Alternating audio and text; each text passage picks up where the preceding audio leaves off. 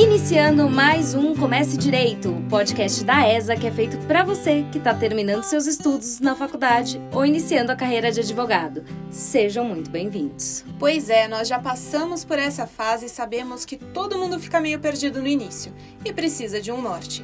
Fiquem tranquilos, pois é normal, galera, vocês não estão sozinhos. É por isso que nós estamos aqui. Nossa ideia é trazer vários amigos especialistas para um bate-papo bem-humorado, descontraído sobre carreira, atuação profissional, áreas específicas do direito, como abrir escritório, sociedade e muito mais. E hoje nós teremos o prazer de conversar com a doutora Bruna Fickel-Scherer. É difícil o sobrenome, mas a gente consegue. Vamos lá, ela ensinou direitinho. Que chamaremos de Bru, até para facilitar um pouco e porque a gente tem intimidade, né? A gente é amiga, então é assim que a gente gosta de intimidade nesse podcast. E ela é uma amiga que estudou comigo no cursinho para magistratura e assim como eu, largou tudo e foi advogar e ser feliz.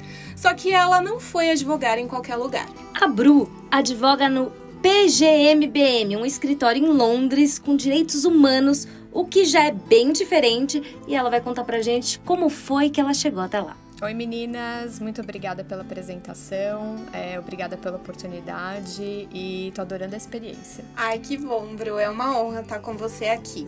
Muito obrigada por ter topado o nosso convite. Então vamos lá, Bru, vamos começar pelo começo. Como que você foi parar lá no direito? E quais eram as suas certezas na faculdade quanto à carreira que você queria seguir? Eu não vou mentir. Eu fui parar no direito por influência familiar a minha mãe, a minha avó, enfim, a minha família toda queria muito que eu fizesse direito. É, a minha mãe, ela sempre trabalhou no Ministério Público, né? Ela foi funcionária pública por mais de 35 anos, então ela via muita beleza nisso tudo, né? Via os promotores, é, trabalhava com muitos estudantes de direito e ela achava isso o máximo. Então ela queria isso para mim, queria que eu fosse, que eu fizesse, que eu estudasse direito e que eu fosse funcionária pública do Ministério Público.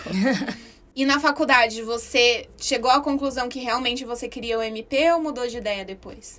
Bom, na faculdade eu acabei descobrindo que Ministério Público não, não era para mim. Eu não gostava, não me interessava. É, e eu ia preparando a minha mãe, né, no decorrer dos anos, porque ela vivia falando: você tem que ir, você tem que estudar, você já tem que começar a estudar. E eu falava: mãe, talvez Ministério Público, assim, não seja muito bem aquilo que eu quero magistratura, ser juiz é mais legal. E eu fui me apaixonando pela magistratura, né? E então eu, eu fui meio que, Isso foi crescendo na minha cabeça, essa, essa história da magistratura. Então, pelo visto, as, as certezas que talvez você tivesse no comecinho, elas foram caindo por terra ao longo da faculdade? Você foi mudando um pouco, falando, opa, peraí, Ministério Público, não, acho que não. E conta pra gente como é que foram seus estágios durante a faculdade. Como é que foi sua trajetória profissional e de estudos depois de formada também? Durante a faculdade, como é que foi esse processo de fazer estágios? Que tipo de estágio você fez? Depois que você saiu da faculdade, o que, que você seguiu, assim, no comecinho? Pois é, quando eu entrei na faculdade, é, logo de cara a gente tinha uma matéria que a gente estudava petição inicial, era uma coisa bem introdutória, e eu não conseguia entender o que, o que, que era aquilo, né? E aí eu fui atrás de um estágio, falei, ah, é, vou lá assim logo no começo, vou, vou tentar, né? Porque as pessoas diziam, ah, estágio logo no começo da faculdade não é legal, é, é mais interessante focar mais na teoria. Eu falei, não, eu não consigo visualizar é, se, se eu não praticar aquilo, né? E aí eu encontrei um estágio voluntário na Justiça Federal. Então eu fui trabalhar já na Justiça Federal, fui trabalhar num gabinete. Trabalhei em gabinete, aí fui para um outro gabinete em uma outra matéria, trabalhei com direito previdenciário também em gabinete, fazendo minutas de sentença. Então, meu período de estágio foi basicamente trabalhando em gabinete. O que fez aumentar mais ainda a minha vontade de ser juíza. Te entendo, Bru, também passei por isso. Você eu... chegou a estagiar em algum escritório ou foi mais em órgãos públicos mesmo? Eu cheguei a fazer estágio por um mês em um escritório. E não e gostou? Não gostei. Não. e aí você fez esses estágios em, no serviço público mesmo e se formou. Como é que foi esse início de trajetória logo depois que você se formou em direito? Pois é, eu me formei e aí eu pensei, bom, preciso passar num concurso público. Vou estudar. Então fui pro cursinho, fazer aquela maratona de concurseiro, estudar 8, 9, 10 horas por dia. E fiz isso por alguns meses, 6, 7 meses.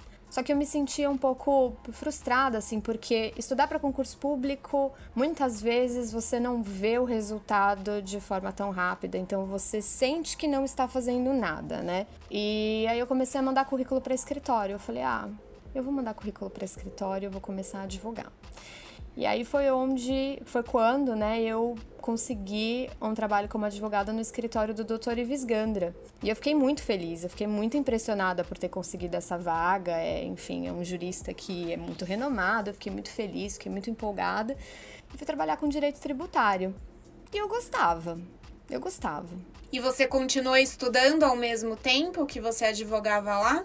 No começo, não. No começo eu tava gostando muito. É, eu tava super empolgada, trabalhava com, com matérias é, com matérias muito interessantes. O Dr. Ives Gandra é uma pessoa, uma pessoa incrível, né? Eu adorava trabalhar no escritório dele. Então, não.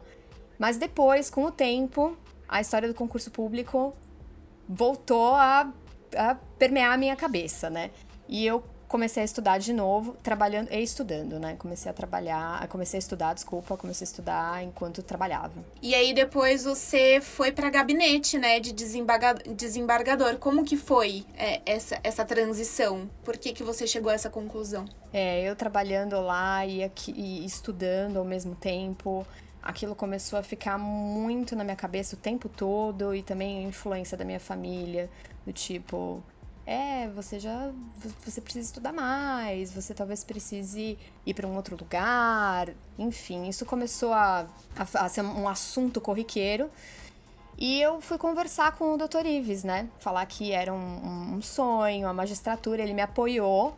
E aí, e aí eu consegui um trabalho no gabinete. Fui trabalhar com desembargador, foi uma. Foi, eu fiquei triste por sair do escritório, mas fiquei feliz também ao mesmo tempo por ter conseguido o trabalho no, num, num gabinete.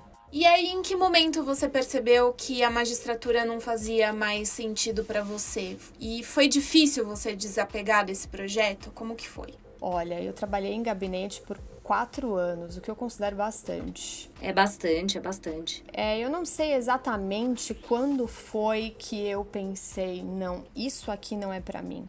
É que em paralelo, eu sempre tive uma questão muito forte com o estudo das línguas. Eu sempre estudei inglês, francês, espanhol, cheguei até a estudar russo quando eu estava na faculdade. Nossa, Nossa russo! É, pois é, estudei russo e, e eu sempre quis morar fora do Brasil. Né, eu não, eu não sei exatamente por que eu sempre tive esse sonho de morar fora do Brasil. Talvez por também é, influência familiar, né? Família europeia, é, conversa sobre é, como que é a vida na Europa, guerras, todas essas coisas. Então, acho que isso acabou é, vindo na minha cabeça de uma forma assim forte. E... E aí eu fui trabalhando lá e fui estudando. É que assim, estudar e trabalhar é uma coisa muito cansativa. Eu não quero desencorajar ninguém aqui, mas é que assim, estudar e trabalhar é uma coisa que me deixava extremamente cansada. Eu tinha um, um uma rotina que era muito cansativa, né? Eu acordava super cedo, 6 horas da manhã, estudava, ia pro gabinete, trabalhava, depois voltava para casa, ainda tinha que estudar um pouco mais. E aquela ansiedade também, né, de eu quero resultado disso logo. E ao mesmo tempo, não sei, eu não sei exatamente se era a matéria com qual eu trabalhava que não, que não me deixava mais assim tão apaixonada, se era também os meus, se eram também os meus interesses pa paralelos por questões diplomáticas. Eu lia muitas matérias, muitas revistas é, a respeito disso. Então eu fui tendendo a uma carreira internacional. Foi aí que eu mudei os meus estudos. Eu deixei de estudar para magistratura e fui estudar para diplomacia. Eu imaginei, eu ia até te perguntar, você chegou a pensar em prestar é, concurso pro Rio Branco para ser diplomata? E, mas se você pensou, você provavelmente acabou indo por outro caminho. Provavelmente não, né? Acabou indo por outro caminho porque afinal você está trabalhando no escritório em Londres. E como é que foi esse processo de decidir ir para Londres? Como é que como é que você foi parar? É, na Inglaterra? É, por que a Inglaterra? Você foi trabalhar com o quê? Como é que foi essa transição aí? De repente, você estava pensando em diplomacia e acabou indo para a Inglaterra. É, isso foi uma, essa é uma história assim bem, bem engraçada, né? Porque eu comecei a pensar na diplomacia, comecei a estudar e resolvi tirar férias no gabinete para fazer um intercâmbio bem curtinho no Canadá. Fui estudar inglês, estudar escrita por conta da prova do Rio Branco, né? Uhum. Então fui estudar, passei, passei um mês e pouquinho no Canadá e fiquei, fiquei apaixonada. Fiquei apaixonada e falei, não, eu, eu quero morar fora do Brasil. Eu, eu tenho que fazer alguma coisa para que isso aconteça.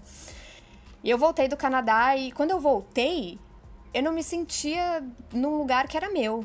É, eu trabalhava, eu ainda estava trabalhando no gabinete, mas eu sentia que aquilo não era para mim, aquilo, aquilo não era a minha vida.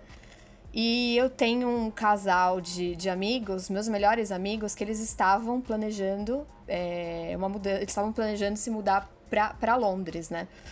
E para eu ir para o Canadá, eu tenho passaporte europeu, então mudar para a Europa para mim era uma coisa muito mais fácil, né? Para o Canadá, eu tinha que aplicar para o visto, tinha que esperar, era uma coisa que, que envolvia sorteio, eu não sabia quando que isso ia acontecer. Então, eu apliquei para o visto do Canadá e falei assim: ah, eu acho que eu vou com os meus amigos para Londres, então, e vou ver o que acontece lá até eu receber o meu visto para o Canadá. Vim para cá, fiquei aqui um mês e pouco Conheci hoje o meu companheiro e daqui não sai mais.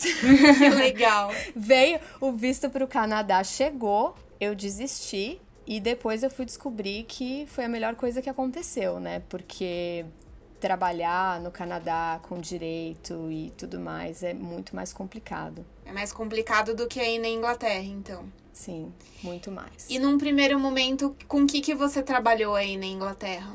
Olha, eu vim para cá sem nenhuma perspectiva de chegar e já trabalhar com o direito, né? Porque até então eu não sabia que isso era possível, né? Eu não sabia que um, brasileiro formado numa faculdade brasileira podia chegar na Europa e podia praticar o direito aqui. Então, era uma coisa que não, não passava na minha cabeça. Passava na minha cabeça que eu ia ter que é, voltar a estudar, passar por diversas provas, enfim, todo esse tipo de coisa. Então eu trabalhei com algumas coisas que não tem nada a ver com direito. Fui trabalhar na Casa de Ópera de Londres, fui fazer eventos. Até que. E, mas na verdade eu acabei não fazendo isso por muito tempo. Eu fiz por cinco, seis meses. Até que eu fui conhecendo pessoas, conhecendo brasileiros. Aqui tem muito brasileiro que é advogado. Então eu fui conhecendo Sério? essas pessoas e elas foram. Tem bastante. Nossa, Bastante. isso é uma surpresa, porque eu não imaginava. Eu sei que nos Estados Unidos é bem difícil para você advogar, você falou que no Canadá também, mas eu não imaginava que na Europa tivesse alguma facilidade, assim, que, que tivessem brasileiros. Não, não, não sabia também. É uma novidade para os nossos ouvintes também, eu imagino. É, é claro que você ter a cidadania europeia facilita muita coisa, né? Isso sim, isso é verdade, a gente não pode negar. Mas tem, tem muito brasileiro aqui. Então agora explica pra gente como que você foi parar onde você está hoje. E depois explica pra gente com o que, que você trabalha especificamente. Tudo começou quando eu trabalhava no Royal Opera House, que é a casa de ópera aqui super famosa em Londres. Conheci uma brasileira lá, minha amigona. Ela conhecia, ela também é advogada, conhecia também muitos advogados. E a gente conversando, ela me falou: Bom, mas você sabe que existem projetos para advogados estrangeiros aqui, muitos escritórios de advocacia é, ingleses contratam esses advogados estrangeiros para projetos específicos por um determinado tempo e você ganha por hora. Falei, não, não sabia disso. Enfim, comecei a fazer as minhas aplicações para esses trabalhos, né? É, e depois de um tempinho eu peguei o meu primeiro. É um pouco difícil conseguir o primeiro, mas depois que você consegue o primeiro, você deslancha. Foi o que aconteceu comigo. Eu peguei o meu primeiro e, por sorte, o meu primeiro projeto durou mais de três meses, o que é um pouco difícil. É que normalmente esses projetos duram um mês, duas semanas. Esse meu durou três meses, então eu tive bastante tempo para aprender bem, né? E para para entender bem como que isso funcionava aqui. E aí, trabalhando nesse lugar, nesse primeiro projeto, foi que eu conheci inúmeros brasileiros E inúmeros outros advogados de outras nacionalidades que também faziam isso já por muitos anos. E tinham isso como emprego mesmo, nem viam isso mais como projetos, né? Como freela, né? Que a gente fala. E aí eu fui fazendo esses projetos, fiz por nove meses, quando foi que apareceu uma oportunidade num escritório que antes se chamava SPG Law, SPG Law, e apareceu esse, escritório que estava procurando advogados brasileiros formados no Brasil, ou seja, com o conhecimento da legislação brasileira e com experiência no Brasil, é, para atuar no caso, no, no, nesse, para atuar nesse escritório num caso que ficou super famoso no Brasil, que é o caso de Mariana, da barragem de Mariana. Aí eu fui fazer entrevista, passei na entrevista e comecei a trabalhar no escritório. É muito diferente essa experiência. E você foi trabalhar nesse escritório como frila num primeiro momento só para o projeto de Mariana ou você já foi efetivada logo de cara após essa entrevista? Ele sempre foi um trabalho permanente. Nós não conhecíamos os outros projetos do escritório. Pelo menos eu, eu não conhecia quais eram os outros casos do escritório, né? É... Então, num primeiro momento, foi o trabalho somente no caso de Mariana. Foram dois, três meses só no caso Mariana. E aí, quando a gente entregou o prazo que a gente precisava entregar, outros projetos apareceram para o escritório. A gente também tem o caso de Brumadinho e, enfim, de outros desastres ambientais que aconteceram no Brasil. Né? O escritório ele é inglês, inglês britânico e norte-americano, é uma, uma, uma mistura aí de sócios brasileiros, norte-americanos e ingleses. É, nós trabalhamos com casos internacionais e a gente tem uma frente de, de, de, de, advogados brasileiros porque a gente trabalha muito com desastres ambientais que aconteceram no Brasil, né? Então, foi aí que eu entrei. Então, você trabalha com direitos humanos e direito ambiental, basicamente, atualmente? Basicamente, existem outros, outros projetos, né, outros casos no escritório, mas é, é exatamente isso. E direitos humanos, é, é engraçado também, eu não, eu não comentei isso antes, mas eu sempre gostei muito de direitos humanos, né? A história da, da, da, querer ser diplomata, diplomacia, veio por conta disso, né? E eu fiz, cheguei até a fazer uma especialização em direitos humanos no Brasil, assim, mais por por hobby, por gostar, porque eu não atuava com direitos humanos no Brasil, né? É uma, é uma atuação que é difícil, é difícil você conseguir um emprego com direitos humanos no Brasil. Assim, eu, eu não conheço ninguém que tenha se formado comigo, que tenha feito faculdade comigo, que, que atua nessa área. Conheço muita gente que gosta, mas não conheço ninguém que atua. Então, quando eu consegui esse emprego, eu falei, nossa, que perfeito, né? Fora do Brasil, porque eu sempre quis morar fora do Brasil, com direitos humanos, que é uma matéria que eu adoro, e, enfim, eu tô super feliz. Casou! Quem a gente conhece que trabalha com direitos humanos, que a gente inclusive já entrevistou para esse podcast, é um professor nosso, mas ele trabalha muito mais na área acadêmica. As pessoas que trabalham com direitos humanos no Brasil é, normalmente trabalham na área acadêmica ou na área consultiva. É, e mesmo assim é um campo bem restrito, é difícil trabalhar com direitos humanos. Eu estou fazendo uma especialização que é em direitos humanos, não apenas em direitos humanos, é direitos humanos, é responsabilidade social e cidadania global, mas é mais voltado para consultoria, para palestra, é, você trabalhar efetivamente com casos que tenham a ver com direitos humanos é muito difícil no Brasil. A gente não, não tem tanta demanda, quer dizer, tem demanda, mas as coisas não chegam ao ponto de ir para a corte interamericana. É, é mais difícil mesmo, é mais limitado para conseguir trabalhar com isso aqui. Quais são as suas principais dicas para quem quer trabalhar fora com o direito? É, para quem quer trabalhar fora do Brasil, assim, o que, que você diria para as pessoas? É, o que, que você acha que foi extremamente importante, extremamente relevante na sua trajetória para você, que você conseguisse conquistar isso? Porque tudo que a gente ouve aqui é que é difícil ou impossível. É, mais Mas você conseguiu. é. Então, que dicas você tem? As pessoas têm muito medo, né? As pessoas nem, nem cogitam isso. E você também falou pra gente que você nem imaginava que existia essa possibilidade e não cogitava trabalhar especificamente com direito fora, né? Foi, foi uma coisa que acabou acontecendo. O que, que você acha que as pessoas precisam saber sobre isso? É, exatamente. Eu, eu não sabia que eu falo é, primeira coisa, sempre estudar línguas. Isso é importantíssimo. Segunda coisa, planejamento. Eu sei que eu não planejei nada, parece estranho falar isso, mas é, planejamento é importante. É muito importante, porque se você não estiver disposto, porque eu, eu saí do Brasil disposta a fazer qualquer coisa, tanto que eu fiz, né? Eu não cheguei aqui no Reino Unido e já fui trabalhar num escritório de advocacia. Então, se você não está disposto a isso, então planejamento é o melhor caminho. Como que você vai chegar lá? É por meio de um mestrado no exterior?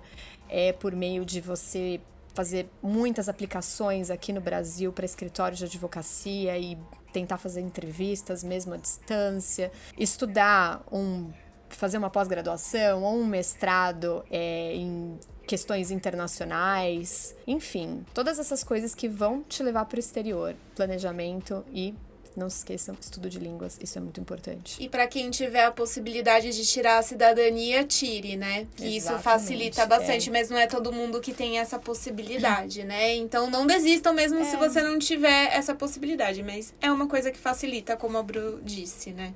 É, para quem não tem. É, muitos brasileiros têm, né? É, para quem não tem, eu acho que é difícil é para a Europa. Mas aí você tem outras alternativas, porque na Europa realmente não tem cidadania é bem difícil você ficar muito tempo. Você pode casar com alguém também, né? Se você casa, aí facilita a sua vida. Mas, é, fora isso. Acontece muito. Acontece, Acontece bastante. muito, né? Brasileiro pode ficar três meses a turismo aqui na Europa. Nesses três meses você conhece alguém em casa. Acontece bastante. É, tudo depende da sua facilidade em se apaixonar, né? Então, assim, se você tem facilidade de se apaixonar, você pode apostar nisso. Agora, se você é uma pessoa que precisa de mais tempo para se envolver com alguém, não aposte nessa ideia. Se é, você é uma pessoa de peixes como eu, que costumam ser pessoas muito emocionadas e que se apaixonam fácil, Três meses tá Sim, de boa. Eu sou canceriana. Ah, então. É, eu sou canceriana, Pronto. então eu sou essa pessoa. Bom, eu não tenho, assim, eu, eu, não posso nem falar, né? Porque eu já fui casada com uma pessoa. Hoje eu sou casada com um brasileiro, mas o meu primeiro marido era peruano. Mas no caso, ele veio morar no Brasil. Mas quem vem morar no Brasil pode ficar seis meses e não só três. Então você tem um, um pouquinho mais de tempo, mas mesmo assim, olha, eu vou ser muito sincera, não recomendo casar em três, seis meses é melhor você ter a cidadania. É muito pouco tempo. É, é, pouco tempo pra você conhecer uma pessoa. Você não conhece a pessoa de verdade. E eu sou uma pessoa super passional, então assim, não recomendo. Bru, muito obrigada por compartilhar a sua história com a gente. Mas a gente, infelizmente, tem que aqui finalizar esse episódio. Não, não tem como. Só que, antes de mais nada, a gente quer que você faça uma coisa que a gente sempre pede para os nossos uh, convidados que é deixar uma dica para quem está começando aí na carreira, quem está terminando a faculdade de direito, que é aquela, aquela dica que você fala: nossa, se tivessem me, me falado isso antes, eu teria tomado outro rumo e não teria talvez perdido tempo com algumas coisas, ou teria olhado para algumas situações de outra forma e aprendido mais. O que, que você tem para falar para a galera? Bom, primeira coisa é não existe só um caminho, né? Porque para mim sempre foi colocado que o concurso público era a opção. Então, não, não existe só o concurso público, não existe só advocacia, existem N possibilidades. E a segunda coisa, que pode parecer um pouco clichê, mas nada é impossível. Então, conversem com pessoas. LinkedIn no Brasil é uma coisa que está começando agora, né? Então, explora o LinkedIn, conversa com pessoas. É, não importa se você não conhece aquela pessoa, vai, vai na, na aba ali de, de pesquisa, coloca a palavra-chave do que você está buscando, do tipo de emprego que você está buscando. Vão aparecer diversas pessoas, adiciona essas pessoas, conversa com elas, pergunta sobre a trajetória delas. Eu fiz isso também, né, para escolher o, o mestrado que, que eu pretendo começar no final do ano faça isso. É, vocês vão ouvir histórias assim incríveis também é, e de possibilidades, de muitas possibilidades que existem no mundo. Nossa, eu preciso fazer um comentário é, assim interessante sobre algo que aconteceu recentemente no LinkedIn que eu nem te contei, Dá. É, você falou do LinkedIn e me lembrou disso. Outro dia um um cara me adicionou no LinkedIn e mandou uma mensagem: Oi, tudo bom? Como vai? Eu vi que ele era advogado, eu olhei, vi que ele era de Portugal. Falei, oi, tudo bem, e você? Ele, ah, eu vi o seu perfil e achei interessante. Eu sou português e trabalho aqui na Europa com direito de família também. Vi que você trabalha com direito de família. Pensei, ah, o cara tentando me cantar aqui no LinkedIn. Isso é lugar, né? Já pensei isso logo de cara, porque aqui no Brasil a gente não tá muito acostumado com LinkedIn. Aí logo já lancei algo eu dei um jeito de falar que eu era casada, que eu tinha duas filhas. E ele, ah, eu também e tal, tenho dois filhos, sou casado, a gente tá morando aqui em Porto. É, ele tava morando em algum outro lugar, mas ia voltar para Portugal. Eu tô morando em tal lugar, mas eu vou voltar para Portugal agora. já fiquei muito tempo longe de Portugal. Mas é importante a gente conhecer advogados, porque eu tenho clientes no Brasil. Aí eu vi que era uma conversa profissional mesmo. Eu falei, nossa, que idiota eu, né? Que boba. Tô aqui achando que o cara tá querendo me cantar e não era isso. Ele falou: olha, você precisa saber alguma coisa, é, pode contar comigo. Aí a gente começou a conversar, falei que eu tinha interesse em fazer um curso na Espanha assim, um papo bem profissional e eu vi que ele estava interessado em conhecer algum advogado, alguma advogada que trabalhasse com família aqui no Brasil, até para ter uma troca mesmo, um intercâmbio de, de informações. Eu vi que não era, não, não estava tentando me cantar, não, a conversa teve um tom extremamente profissional. E achei super legal, achei super diferente. Agora você falando isso, eu falei, bom, talvez seja isso. Talvez na Europa tenha uma cultura muito maior de LinkedIn do que aqui. Achei uma dica excelente, Bru. Sim, então usem isso, gente. É. É uma boa dica. É uma excelente dica. E eu fico muito intrigada porque a trajetória da Bru, é, principalmente dessa coisa de enxergar só um caminho desde o início da faculdade, é uma coisa que eu me identifico muito, né? Eu até falei já em outros episódios que eu estudava para magistratura e quando eu entrei na faculdade, eu queria ser juíza e não existia outro caminho na minha frente. E aí, quando eu me abri para as possibilidades e quando eu comecei a realmente viver e fui para escritório e comecei a trabalhar, a vida ela foi fluindo e ela foi me dando os caminhos. Eu não precisei mais ficar planejando caminhos e idealizando caminhos. Os caminhos foram acontecendo até eu chegar onde eu tô hoje e eu tô muito feliz do que eu, eu projetava no meu sonho. E isso é muito legal, gente. Vocês precisam se jogar para a vida com responsabilidade, é óbvio, né? Não vai fazer coisa de, de, de loucura total. Mas vivam. Vivam que a vida vai te trazer as coisas e você vai tomar os caminhos durante a jornada. Eu acho que é Bom, isso. Eu sou suspeita para falar, porque eu acho que eu sempre me joguei. Eu nunca na minha vida achei que só tinha uma possibilidade. Não é à toa que eu sou arquiteta, sou advogada, sou professora. Eu fui fazendo o que foi aparecendo na vida. E eu recomendo. Essa é a parte que eu recomendo. A parte de casar com estrangeiros em três meses é a parte que eu não recomendo na vida. É isso, gente. Chega por hoje. Eu espero que vocês tenham gostado. A gente adorou esse papo. Obrigada a todos os ouvintes e fiquem ligados no próximo episódio que será o último dessa temporada. Bru, valão mesmo, mesmo por estar aqui conosco. Eu sei que tem questões de fuso horário e tudo mais. Foi maravilhoso você poder estar aqui com a gente. E é isso, pessoal. Beijos.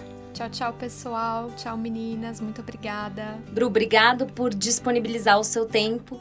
E, queridos ouvintes, beijo para vocês e até mais.